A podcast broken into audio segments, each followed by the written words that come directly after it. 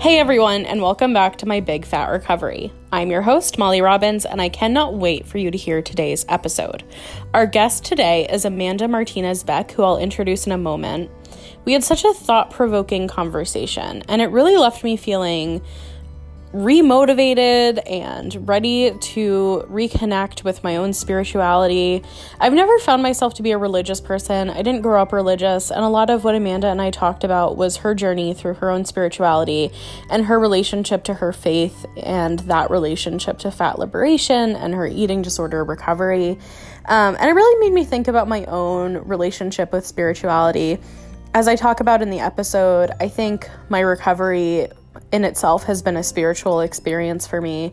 And I really enjoyed our conversation around that. We also talked about Amanda's journey with COVID 19 um, and her recovery from that um, terrible virus and her experience in this global pandemic. Um, and we talked about so much more. So I can't wait for you to hear, and let's get into it. Our guest today is Amanda Martinez Beck. She is a fat activist and body peace coach specializing in the intersection of human dignity, body liberation, and religion. She is the author of Lovely How I Learned to Embrace the Body God Gave Me, the forthcoming More of You, the Fat Girl's Field Guide to the Modern World, and the co creator and co host of Fat and Faithful podcast. She began at Your Body is Good Instagram account to teach herself and others that the purpose of the human body is connection, not perfection. Her writing has been featured in various outlets, including Christianity Today and America Magazine. She lives in Texas with her family.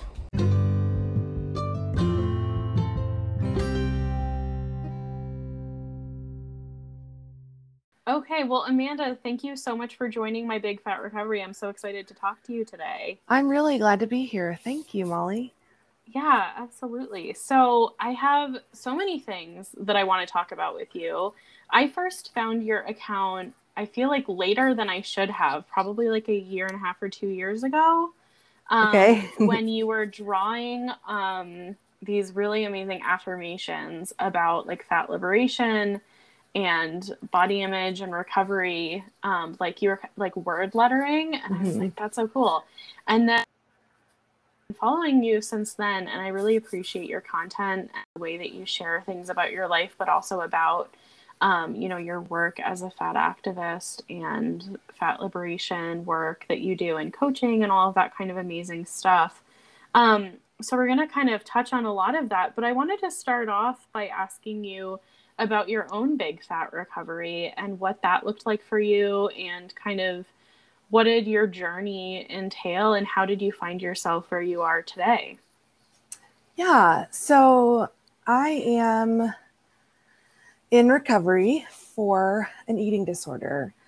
And so I have a bunch of identities, I guess, that affect mm-hmm. my eating disorder recovery. And one is that I live in a large body and I've always lived in a larger than average body.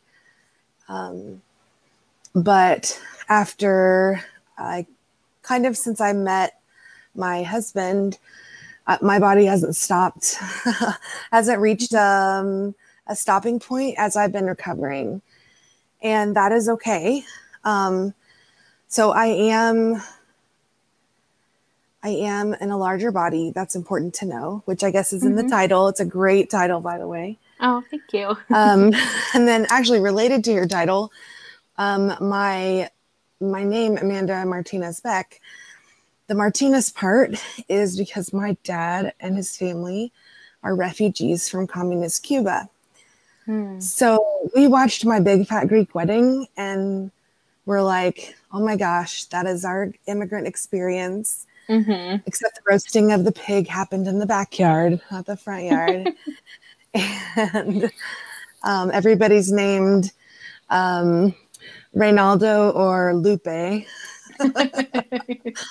um, or Lily. My daughter is Lily after my grandmother Lilia. Aww. So um, I'm Cuban and we eat amazing food. Food mm-hmm. is so important to family and culture but also um, this exists in every culture, but my grandmother, may she rest in peace, was a very image conscious person. Mm. And all of her children followed in her footsteps. And for example, she used to tell my grandfather, Don't buy me jewelry, save money for my surgeries. Oh, wow. Um, so from the time that she was that I knew her, really her upper forehead didn't have her wonderful smile or laugh wrinkles because she had had a lot of plastic surgery done. Mm-hmm. And so physical perfection and health were always really interconnected. My grandfather was a physician and my grandmother had a doctorate in pharmacy and um, sorry, I got distracted. That's okay. Um, and so, medical family, mm-hmm. all of my uncles are doctors and my dad.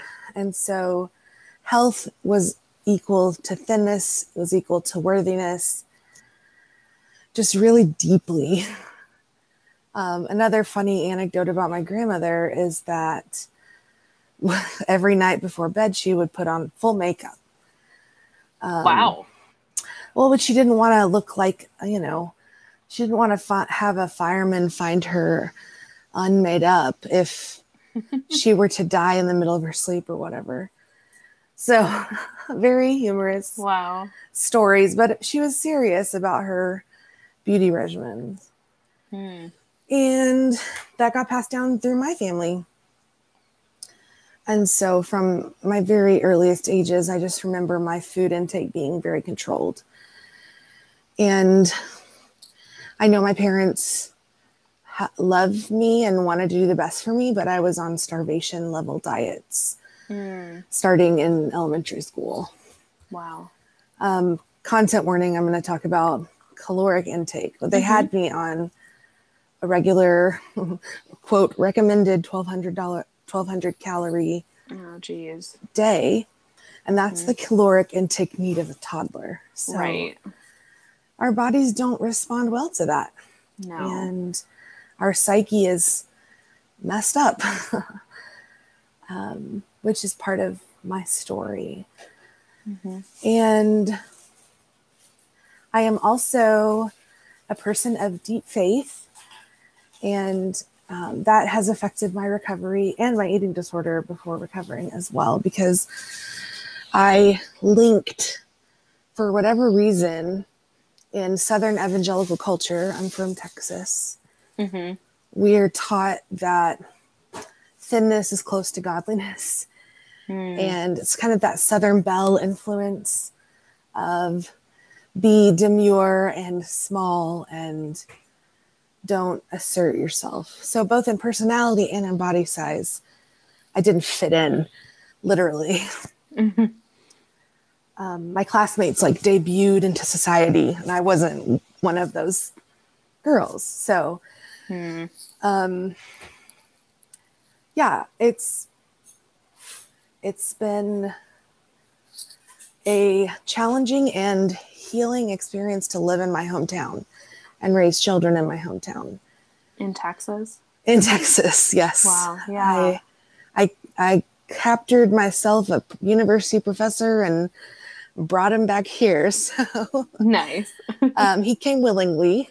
I don't always well, like good. the whole like hunting analogies for for yes. marriage and equality, but we have something really special. I didn't. Hmm.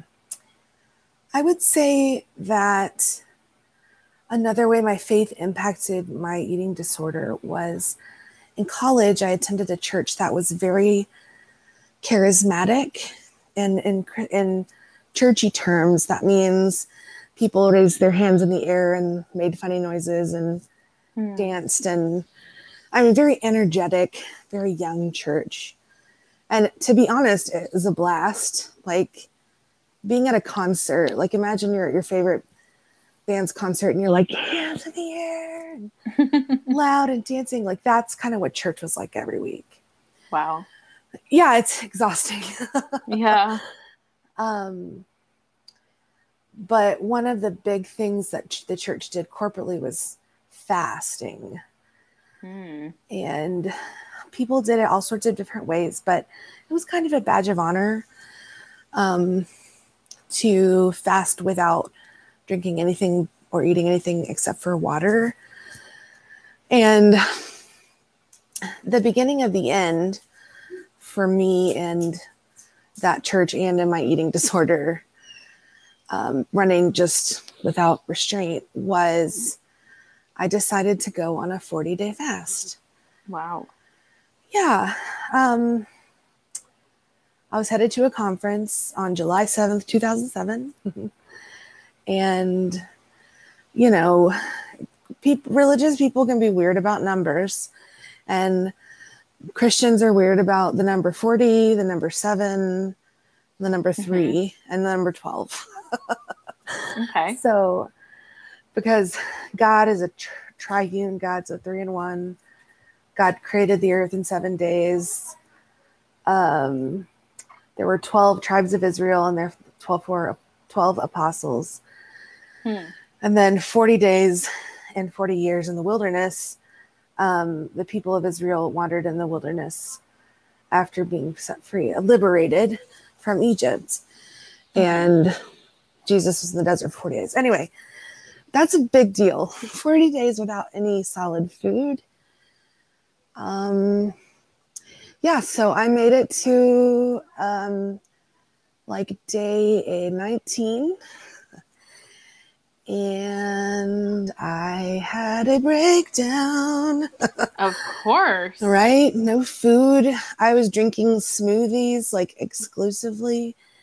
And Jeez. you think you could do that. I mean, I thought I could do that. Now I know you can't. Because you're told smoothies are so full of, you know, Yeah.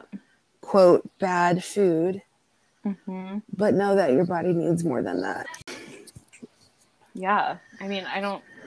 It seems like just incredibly detrimental to your physical health, but also your mental health to Oh, yes. go that long without solid food. I had I had always struggled with anxiety and depression. And in college, medicine had helped me a lot. And I had Mhm. gotten off of my medicine because I was in such a great place. And then I did the fast and I was back on medicine. hmm That was part of that was knowing that it's okay to need medicine. And part of that was just realizing that your body needs food hmm um, in a way that religion can't replace for me. Yes. Um, Religion is not nourishment of the body. right. Yeah. It does it does good and bad things to your soul, but Mhm. your body is not um, able to be just completely neglected, which is something taught in a lot of Christian circles. Yeah. hmm. So after that, did you start to kind of like question what you had been taught about food and your body, or about did you start to explore recovery? Yeah, this is a good question. Recovery takes years, and so I mm-hmm. want people to know that wherever they are on the journey, it's a it's a journey, and life happens along the way. You don't just wait until you're fully recovered and then start living, Yes. because life is what heals you, which is the awesome part. Um, I totally agree. like life and therapy, those things and, Yes. and friends, those things together, and you pretty much have it. Um, have an answer for the hard parts. hmm Um, so I don't know if you are familiar with the story in the Jewish scriptures where a man named um, Jacob has an encounter with God and they wrestle. Hmm. Um, Jacob is an, a, a douchebag. Like he, he he has swindled his brother out of his inheritance and he's like lied and cheated and had himself been cheated on and he's about to meet his brother who was like murderously angry the last time they saw each other. And so he does what any man does. He sent his wives and children before ahead of him. Mm-hmm. how honorable. Oh i know. What a douche. And sorry if i can't say that on your podcast oh you absolutely um so then that night he he's afraid of his brother. And that night a man comes and they wrestle um, and like they're wrestling until dawn and jacob's hip gets dislocated and it's a big thing. But at the end jacob is winning and the other man says okay let me go. And jacob's like no i'm not going to let you go until you bless me. And he's like tell me your name. So the man is just astonished at this question. Well, it turns out that man was God and like representing God and um, named, renamed Jacob Israel, which means he who wrestles with God. Hmm. So I was always taught that you don't argue with God. And here am I seeing this story in the scriptures that my faith tradition um, upholds as true. And I'm being told that God was so proud of Jacob for wrestling him that he changed his name to the God wrestler. Like, yeah, that's huge. And I've just come off of this breakdown and I just realized that I want to be me. I don't I don't want to hide. I want to wrestle through the parts of me that are interesting and weird and maybe wrong, but I don't know. Hmm. And so um, that year was a year of wrestling with who I am. I'm a fat woman. At the time, uh, my definition of fat was different, but I considered myself a fat woman. Um, mm-hmm. The way that I define fatness now is about accessibility and whether I have to shop in specialty clothing stores or if I am able to fit into seats in public settings. Mm. So hmm. back then, I was just on the brink of specialty clothing, mm-hmm. and I never had a problem sitting. But my body had been a point of contention my whole life. But for some reason, I just believed that if I wrestled with all these things, I would see God and maybe get my name changed. and mm-hmm. of course, as a 23 year old woman living in the South, I was thinking about marriage. And I mean, I'm not saying that God did this because I wanted to model my life after the name changed guy, but that year I ended up meeting my husband. But it was the first time I'd ever been my full self with anyone. And part of that journey was realizing that I couldn't diet. Dieting made me feel out of control and did bad things to my mental health. And so I chose to prioritize my mental health over my quote physical health. And that's when I saw the face of God. Like, it is physical health is not the goal of my life, living is the goal of my life. And there's mm. a lot more mm. aspects to that. And so I met my person, and I know that's cheesy, but it's hard to describe it another way. I and I felt completely comfortable being my full self with him. Um, his name is Zachary. And interestingly, Zachary means God remembers. um, and it was kind of like letting go helped me be okay with me. And that's that's the best that's like the best gift that i can give myself thanks to whitney houston's advice. Like like we like self-love is so valuable but it comes yeah. through wrestling. Wow i really love that analogy. And i think that for a lot of folks I think is sort of an ongoing wrestling match on and off. And at a certain point, learning to sort of welcome the different parts of yourself to the table mm. and start to respect yourself and to allow yourself to be and to not wrestle with yourself and to put in the work to wrestle the eating disorder as well. Were there things in your recovery that really so it sounds like meeting your husband was sort of a turning point. Mm-hmm. Um, were there other things in your recovery that you learned um, that really helped to move you forward toward being recovered or in recovery? Yeah, and it starts off kind of nerdy, but I'm a big That's nerd. Okay, if, you, nerd. if you can't tell from all my word origin stuff yet, it's all right. I'm a nerd too. Okay, good. Solidarity. Um, I sometimes I hesitate sharing about meeting my husband because I don't think that I needed to be completed by another person at, at, as a mate. Mm-hmm. Um, but I think as a friend, I did need his friendship um, because along my journey, I've I've learned that the purpose of my body um, isn't perfection or thinness or even health. the purpose of my body is relationship. Like, I believe that when I was pregnant with my children, like I had a relationship with them and they kicked me and I cursed them, like cursed, cursed at them, not like cursed them. yeah. Cussed, as we say in East Texas, I cussed at them. And um and they couldn't offer me anything except heartburn right?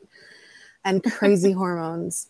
Yeah. And then my aging grandparents my abuela that i was telling you about um, earlier like when she was old and she couldn't remember me like her body was still using and employing itself in its purpose. We we were talking one day the last time I saw her, and she can barely speak any English anymore. It's all in Spanish.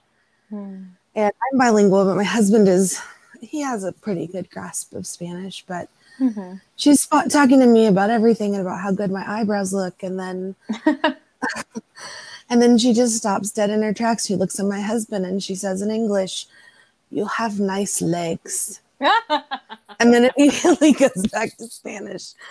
So like amazing. Yeah, and she was on the verge of, of dying.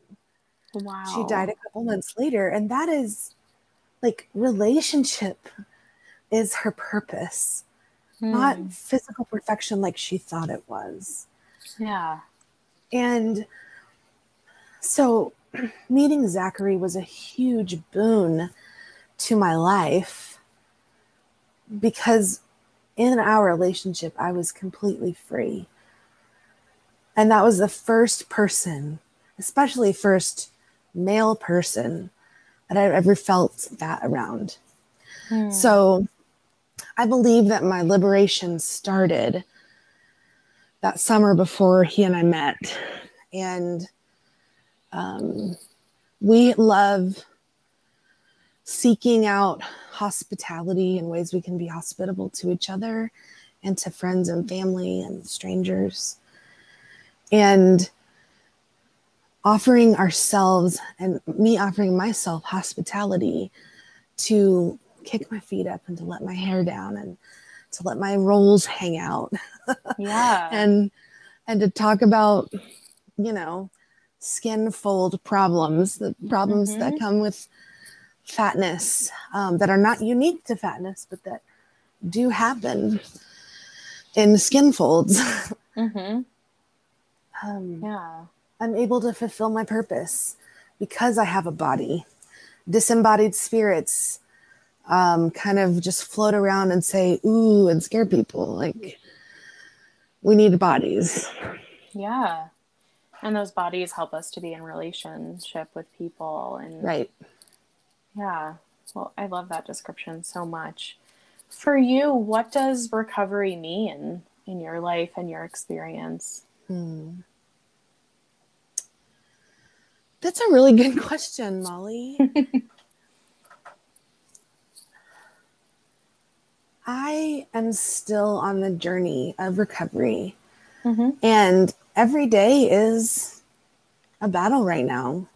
Mm-hmm. To remember that there will be enough food, that there will be food that I can enjoy, that I don't have to be afraid of food. Mm-hmm. And some days are harder than others, but the pandemic has really just exacerbated yes that and i in a minute i'll tell you a story of my whole covid experience mm-hmm. um, i guess you know what i would say and this is new but i think recovery is about relationship with my body and my eating disorder mm. I, even admitting that i had an eating disorder took me a heck of a long time yeah. It's only now just been two years. Mm-hmm.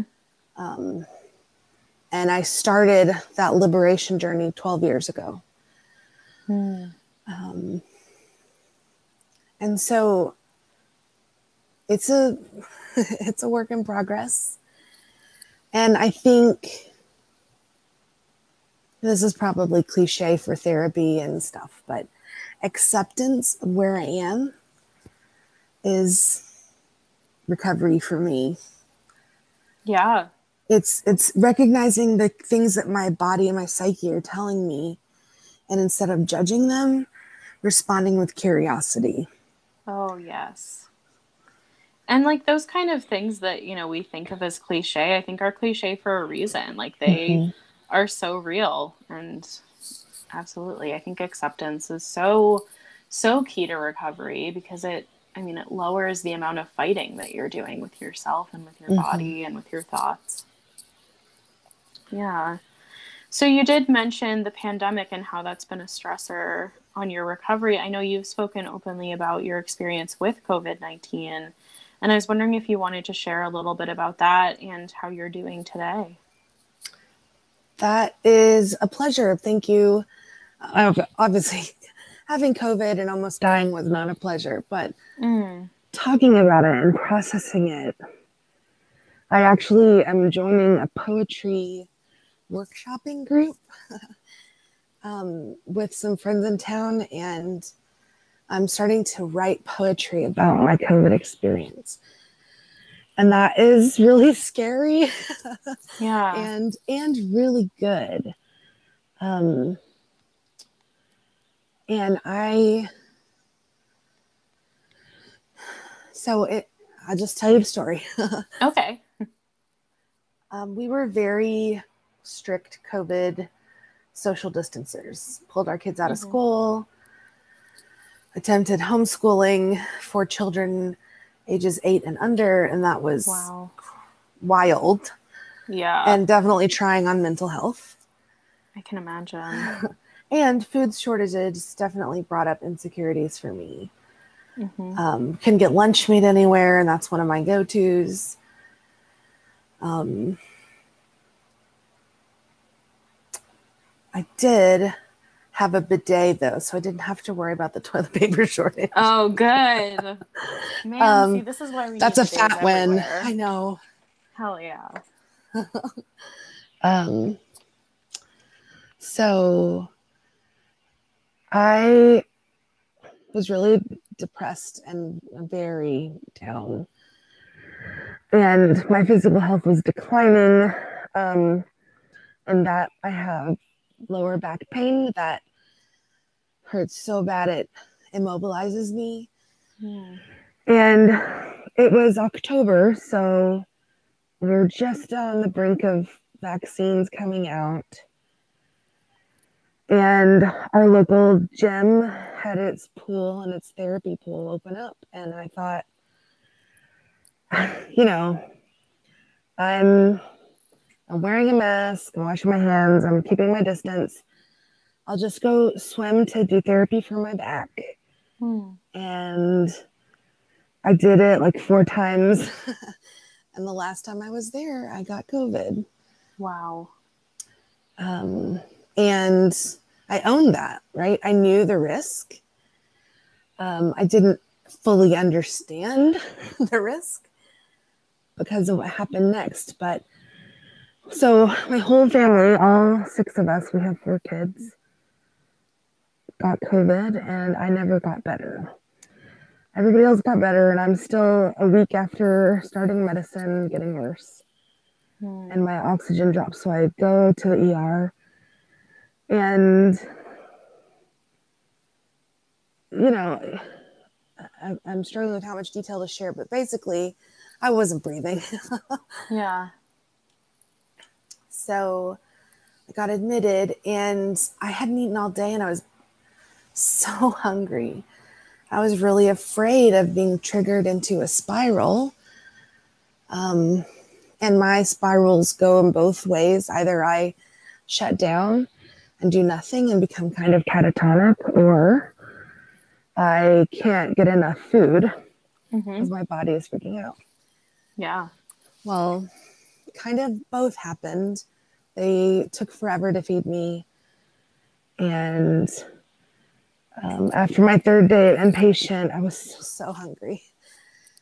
Um, I went into the ICU and was intubated. They put me, they sedated me because I was so agitated, but I had to be put on a feeding tube. Mm. I was in the ICU for three weeks. Two of those I was on a ventilator. And I don't know that I can adequately express the loneliness that is having COVID at the height of the pandemic. Hmm. Because everybody that touches you is wearing gloves and completely shielded from you. There's no touch.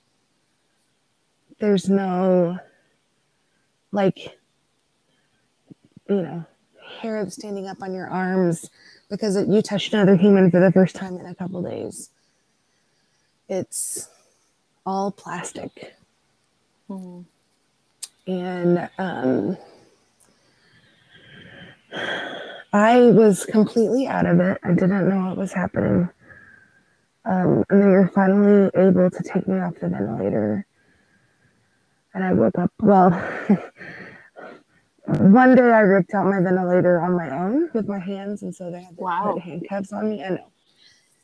This, do not underestimate the flexibility of fat people. Yeah. Because they restrained my arms. And so a couple days later, I somehow got my feet up to my chest. Whoa. pulled it out again. Wow. Yeah. That's impressive so, dedication. I know, right? I'm really proud of like I see you, Amanda, sedated Amanda. Yeah. But it did ruin my vocal cords. I'm I'm still struggling to get my voice back. but um the whole time that I was sedated, I was COVID can cause psychosis and being in the ICU can mm-hmm. cause psychosis. And I was gone. I dreamed that I was killed so many times trying to protect my children. I dreamed that they were trying to cut my body in half. I dreamed wow. that they wouldn't give me any food to eat. And then I had some really beautiful dreams as well. And it was all, it was kind of like Inside Out, the movie from Pixar. Yeah. Where like you want to have these purely joyful moments, but sadness has to touch them. Yeah. Like it was kind of the reverse where there were these intensely sad and emotional moments, but there were these touches of joy that filled me with so much comfort. Um, but in all the dreams, I was fat. And let me tell you one of the dreams that really stuck out to me. Mm-hmm. I dreamed that I had been in a really bad car crash, and that when they were help like saving my life, they decided to give me like body sculpting surgery. Oh. So they took like liposuction and all this sort of reconstructive surgery. Mm-hmm. And I was, um,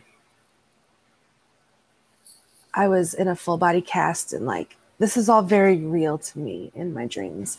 Yeah. And I knew that people had been ashamed of my body before and now I was cut and I looked better and we were featured on like Good Morning America and like woman survives car crash, lives a new life. Um, but in the dream, my husband, I look, I was looking around at our house and I said to my husband, why are these all pictures of me before the crash? And he said, your, your smile just didn't look like you anymore. Wow. Like we, we miss fat you. Um, and that is not to condemn anyone that's chosen to to change their bodies with surgery but it it's hit me like my family loves me um yeah. and this is my life in in this fat body so i was having dreams like this but i also had a dream that i did a, a cold saturday night live cold open with lizzo. What? we like it was so real. I woke up and when they gave me my phone back my arms didn't work very well because i had not been out of bed for 30 days. And i didn't have any muscles in my fingers anymore so i was trying to type like amanda martinez beck lizzo saturday night live Shut up. That's hilarious. and i had to ask my husband like on the phone was i on saturday night live like Oh, wow. Um, but anyway, everywhere in my dreams, I was fighting fat phobia. So, like, my inner superhero um, was at work, love but also I was on a feeding tube, Hmm. And that was really hard because even after I woke up, my swallow reflexes weren't working. So, I had to be on it for a while. And I realized I am talking a lot. That's kind of the point. Okay. um and getting i begged them please let me eat food and they said we can't, we can't because if you eat it but your swallow is not working you will suffocate on your food Mhm.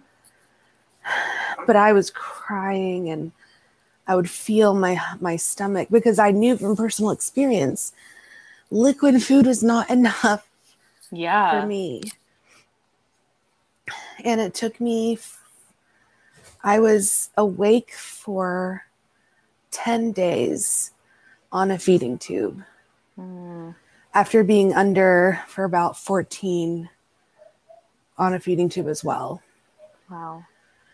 And finally, they were able to do the test, and I was able to eat uh, soft foods. Hmm. and it was the best best thing I'd ever had in my life. Wow. Uh, but then the the room I got transferred into, the very first thing that the nurse told me when the other people left was 30 days on a feeding tube. Can you imagine the weight you could lose? Oh my God. Yeah. Read the room, nurse. Come I on. I mean, I just I was like I just ignored her cuz I was not with it. Mhm. But I mean, case in point for fat people getting medical care, like how can we make your life how can we make your body smaller? Yep.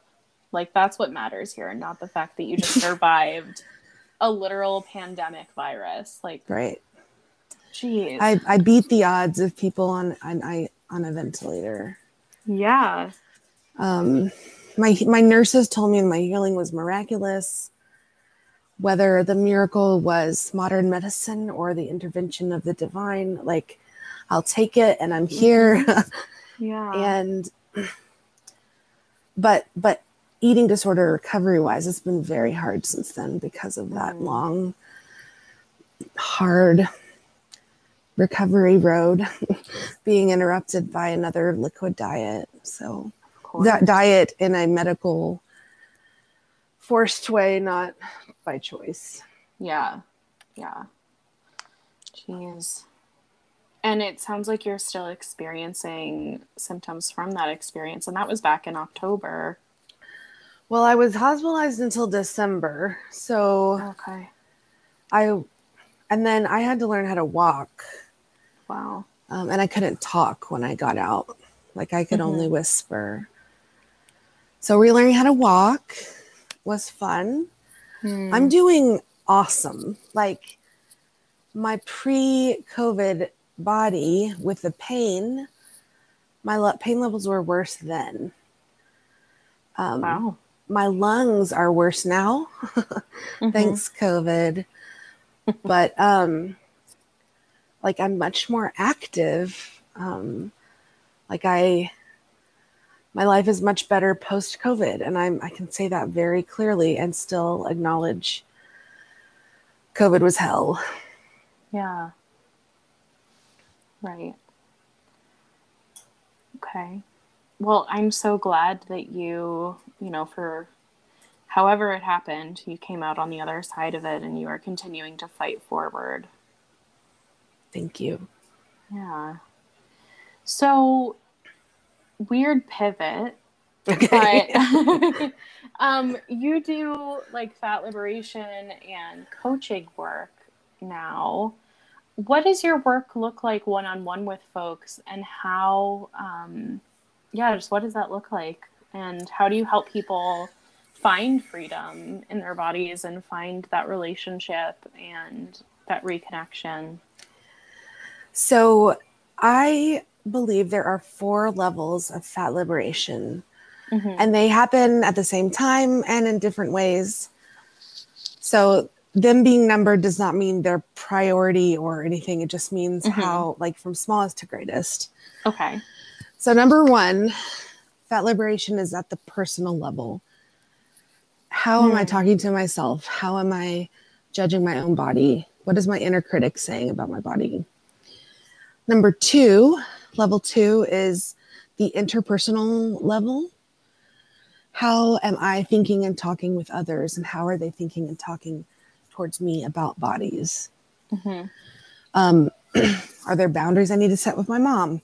Do I need to avoid seeing, you know, a friend from high school because all I think about when I'm with her is how much weight I've gained? That that's a really common thought to have when you live in your hometown. Yeah. um, and your body has changed um, since high school because bodies are made to change, Right. not to be like they were when you were pre, like Ugh. adult. Yeah. And nobody freaking tells us that. I know. Like, especially fat people. It's like, I mean, you're telling like people at any age to lose weight, especially kids, like people Mhm. under 18. Like, your bodies are literally supposed to change. It's wild to me. So there's Yes, like the is wild. individual level and then sort of the interpersonal, like Mhm. how do people talk about my body and their bodies in that sort of like boundary setting. What Mhm. are the next two levels? Number three is community focused. hmm Um, like my workplace or my school, my church, my community organization, um, or online. Like I run a Facebook group. So what hmm what is the atmosphere in there? And that is looking at it from a more institutionalized level, like workplaces that offer benefits when your BMI is lower, like that's wrong. Mm-hmm. Mm-hmm. Um, churches that offer what my friend Nicole Morgan calls diet devotional groups, where you lose weight to please God oh, jeez. at a gathering, like at a structural, at a at a institutionalized level, that is fat phobia, and that is Yeah. wrong. Um, so, I mean, or sororities. Like one of the sororities at my college, I went to Baylor, very sorority friendly. One of them, one of the groups of women had a rule that you had to be wearing three pairs of Spanx for all like Whoa. fancy things. That is a lot of Spanx. I know. And that that just doesn't sound fun, right? Like no. whew, That sounds uh both I don't that sounds uncomfortable and like it constricts your breathing. Uh, yes. I mean, there's a reason women faint all the time. Mm-hmm. Um, in Victorian literature, which is my favorite, but um, because when corsets or um, bodices are too tight, you can't breathe, and then you faint. Mhm. So Spanx is just the modern corset. yeah. Um, so one personal, two interpersonal, three community focused. Then four is the structural. Mm-hmm. For example, life insurance. That's at a structural level because that's often the, the most wealthy companies in the world are life insurance companies. Hmm. They move in the financial world and they deny life insurance to people in fat bodies, in fat bodies and disabled bodies and chronically ill bodies. That's structural injustice towards fatness, towards fat people. And when there is structural inequity, we have to address it. So, another example of structural inequity would be um, school lunch programs that do not, uh, or that that do f- good food, bad food programs. Mm-hmm. Um, that is structurally unjust because we know that food access is a class issue, is a an education um, connected to education level. It, there is there is systemic injustice. So, I specialize in the first and second types. Mm-hmm. So personal and interpersonal. I also Mhm. do three and four, but that's more for companies and churches Mm-hmm. um, or political strategists who are wanting to address fat phobia from a, a like a systemic level. yes, Yeah. So one on one with people, you work more on like their relationship to their own bodies Mhm. and then their boundaries and their relationships with other people. Yeah. yes. And diet culture hits us every day. Okay, from the moment we leave our homes, and oftentimes in our homes, we are inundated with the message that it's better to be thin to be fat. I would rather be uh, dead than fat. Yep. that is harmful. And so a lot of my work focuses on touchstones. Um, another word you might use is mantras, Hmm. but to th- say things that are true and have them in your brain and to meditate on them, like, my body is good. Hmm. That's my Instagram handle. Your body is good. Yes. um, my today body is good, or my body is good today. That the purpose of my body is relationship, not perfection or thinness. Hmm. So, to get these truths inside my psyche, pushing back those lies of diet culture that my worth is tied to my body size and that that food is clean or unclean and that is that is my strategy Yeah. and um, my first book is called lovely how i learned to embrace the body god gave me and Mhm. it's a it's a catholic approach to how i learned to embrace my body Mhm. i think it's accessible for people of faith um, at any denomination level but it's definitely a faith a christian saturated book Mhm. um, so we talk about how do we know a body is good well god created us for relationships and that's how we we judge a thing's goodness on whether it fulfills its purpose Hmm. um, my second book is coming out from Broadleaf Books in um, May or June of next summer, so about a year from now. And it's called More of You The Fat Girl's Field Guide to the Modern World. Wow. I can't wait to read that one. I'm so excited we need a field it. guide. Yes. Oh my goodness. And there have been a lot of other good books. Jes Baker has a, a guide book. Mhm. Um, and um, Dances with Fat, Ragen Chastain has a book. Mhm. um, other people in fat bodies have been writing of these things, but mine is told from my perspective, which is a spiritual one. It's not exclusively Christian. I'm talking to spiritual people or people who are open to spirituality. Yeah. And it's not a book that's going to bang you over the head like become a Christian just like me. It's these are the ways I find I found the divine in my body. These are the ways that I'm learning to live in a relationship with myself, with others, and with the divine power. And I'm very excited to be able to share it with you guys. I'm still writing it. yeah. It just sounds amazing. And I think, yeah, I spirituality is such a complicated topic. And I I definitely feel like I am a spiritual person. I don't mm-hmm. think I subscribe to like any sort of religion. I think part of it, you know, you said you're in East Texas. My mom's family is West Texas. oh yeah. Um, yeah, and like Southern Baptist, very very traditional, very conservative, very like purity culture. Mm-hmm. Um crosses over into their political life. Um, and mm-hmm. then my mm-hmm. dad's side, my mom was the rebel that left the South, moved to New York, and married a Jew. and I love it. Um, me too. So my dad's side is Jewish, but like emphasis on the ish, like really culturally Jewish, but not mm-hmm. religious whatsoever.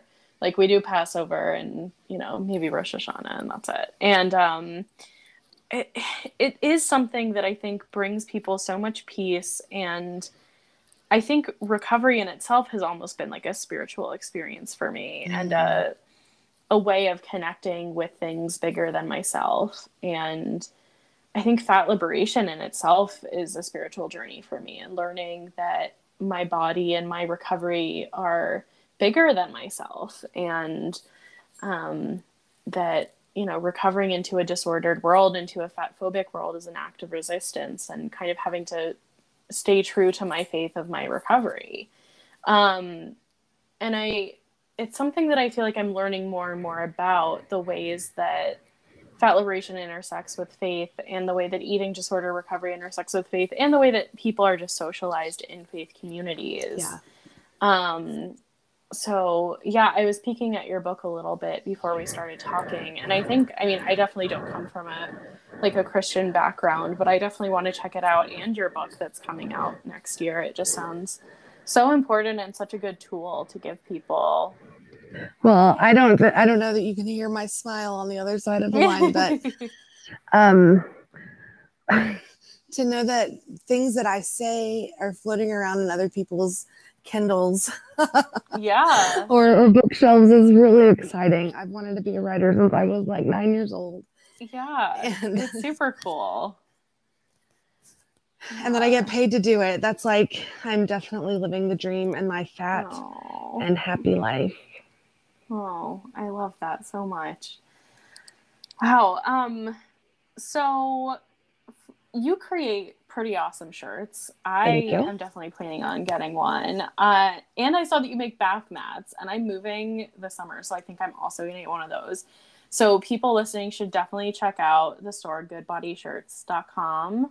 Um, and you also have a podcast that has a lot of content, and you said you're kind of working to put some more content together coming soon. Fat and Faithful. Mm-hmm. Um, people can also find you on Patreon and sign up for coaching. I feel like in the I don't know, 10 minutes we talked about your coaching. I learned so much. I can't even imagine what like a 1 hour, you know, session with you um how much you would learn from that. So, I mean, people have so many different ways to support your work and to get support from you in the form of coaching, in the form of, um, you know, even just following you and your content. I think you do such a good job of making people feel good and grounded and connected and spreading really important messages. So I really I really appreciate the work that you do for that. And Thank I'm so you. grateful to you for sharing about your journey um, with your recovery and with COVID. Um, so so Thank important. you for asking. Like, yeah, I I'm learning to only share when people ask because mm. it does take much more effort for me to talk and just the energy that takes is like i want to share i don't want to cast out my mm-hmm. my valuables if people are not interested. Um, Yeah. About about my store, it's on Etsy at the moment, Okay. and um, yeah, Good Body shirts. I carry up to five X at the moment, hmm but I am working with a T-shirt designer um, that's local to me, and I'm I am getting in six X Nice. and I am so excited because it's really hard. um, but uh, soon, those shirts will be launching in the store very soon. That's so exciting. And, you know, just before we kind of wrap up, was there anything that you thought of that might be helpful for folks to hear or things that we didn't talk about? Yes. A moment, a moment to gather Yes. a thought, Gather the thoughts. I will share. Oh, good. So I want you, those of you who are listening, to know that you do not have to make yourself smaller. You have the right to take up as much space as you need. And that is what you need to know today. Hmm. Wow. What she said, honestly. awesome. Well, thank you, Amanda, so much. I appreciate your message and you talking with me today. Um, and I can't wait for other folks to hear it too. Well, it's been a pleasure. Thanks, Molly.